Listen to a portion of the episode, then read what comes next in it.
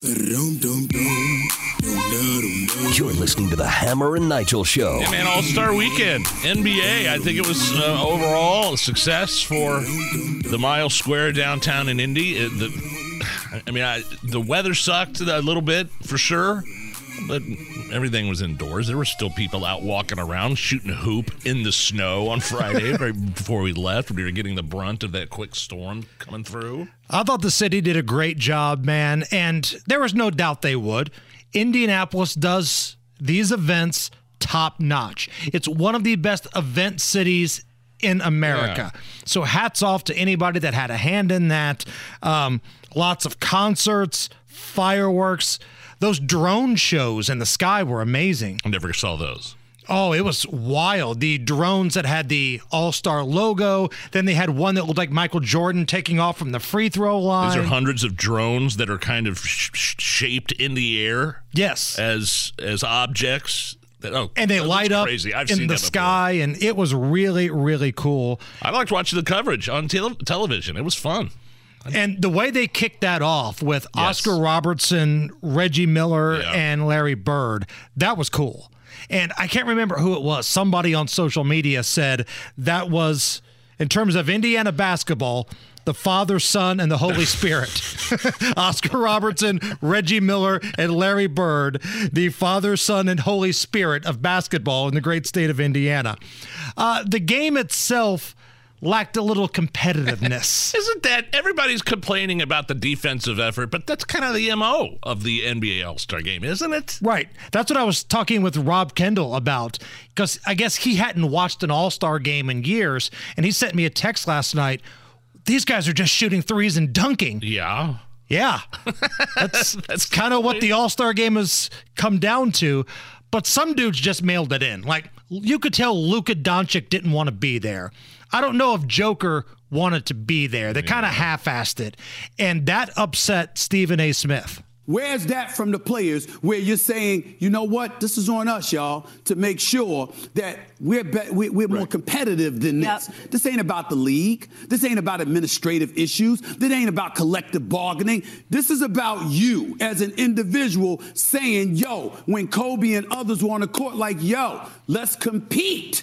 That's all, not to the degree of a regular season or a playoff game, but at least to the degree of summer league play. They won't even do that, and it comes across as you snubbing your nose, and when it comes across that way, why would it come across that way? Because you have the power to get away with it. And his argument was the league just lets the guys get away with it. There's no incentive for them to play hard, so why would they? So I don't know if it needs to be I mean, fixed, like a lot of people say. Um, I think you kind of know what you're getting into when you're watching the All-Star Game. It's a right? popular event still. I don't care what you say about it. It's still um, it, it draws viewers.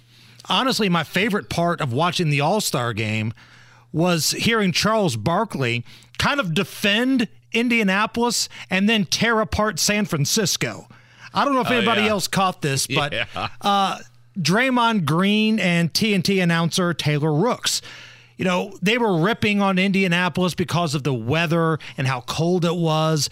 And Draymond Green says to Reggie Miller, Indy should never host the All-Star Game again. Oh, wow. Well, Charles Barkley, who was also on that set, clapped back at Draymond Green, who plays for the Golden State Warriors, which right around the San Francisco Yes. Oakland area, yep. and that's where the All-Star Game is going to be next year. Listen to the little back and forth here. Hey, Reggie, we love you. Let's not have another All-Star in Indiana. Let's let this be the last one, my friend. Come, come on, man. Was it the you, snow? You spent enough time here, Reggie. You don't need to come back for All-Star. Was it the minus, uh, you know, hey, the hey, seventeen degrees? Hey, hey, hey, Reggie. Yes? If you had a if you had a chance of being cold or being around a bunch of homeless crooks in San Francisco, wouldn't you? Oh, that's what you're No, we don't. Yes, we do. You can't even walk around down yes, there. Yes, you can walk around. Yeah, with a bulletproof bag. See? Sir Charles knows. Right. He knows the truth, and he's not afraid to speak it. I love that. That was awesome. Uh, Damian Lillard of the Milwaukee Bucks won the M V P award, and Man, this rubs me the wrong way, because the way the All-Star game traditionally works is the old dudes that are a little bit past their prime, they defer yeah. to the young guys, right? Like LeBron James hardly played at all in the second half yesterday, but it's not his time really anymore. But Dame Lillard, he's old.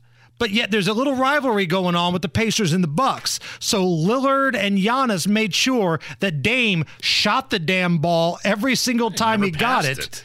never passing yeah. the ball. And, of course, he won the M V P award, and it brought joy to my dark heart when he got booed after they announced he was the winner. twenty twenty-four Kobe Bryant M V P trophy goes to Damian Lillard.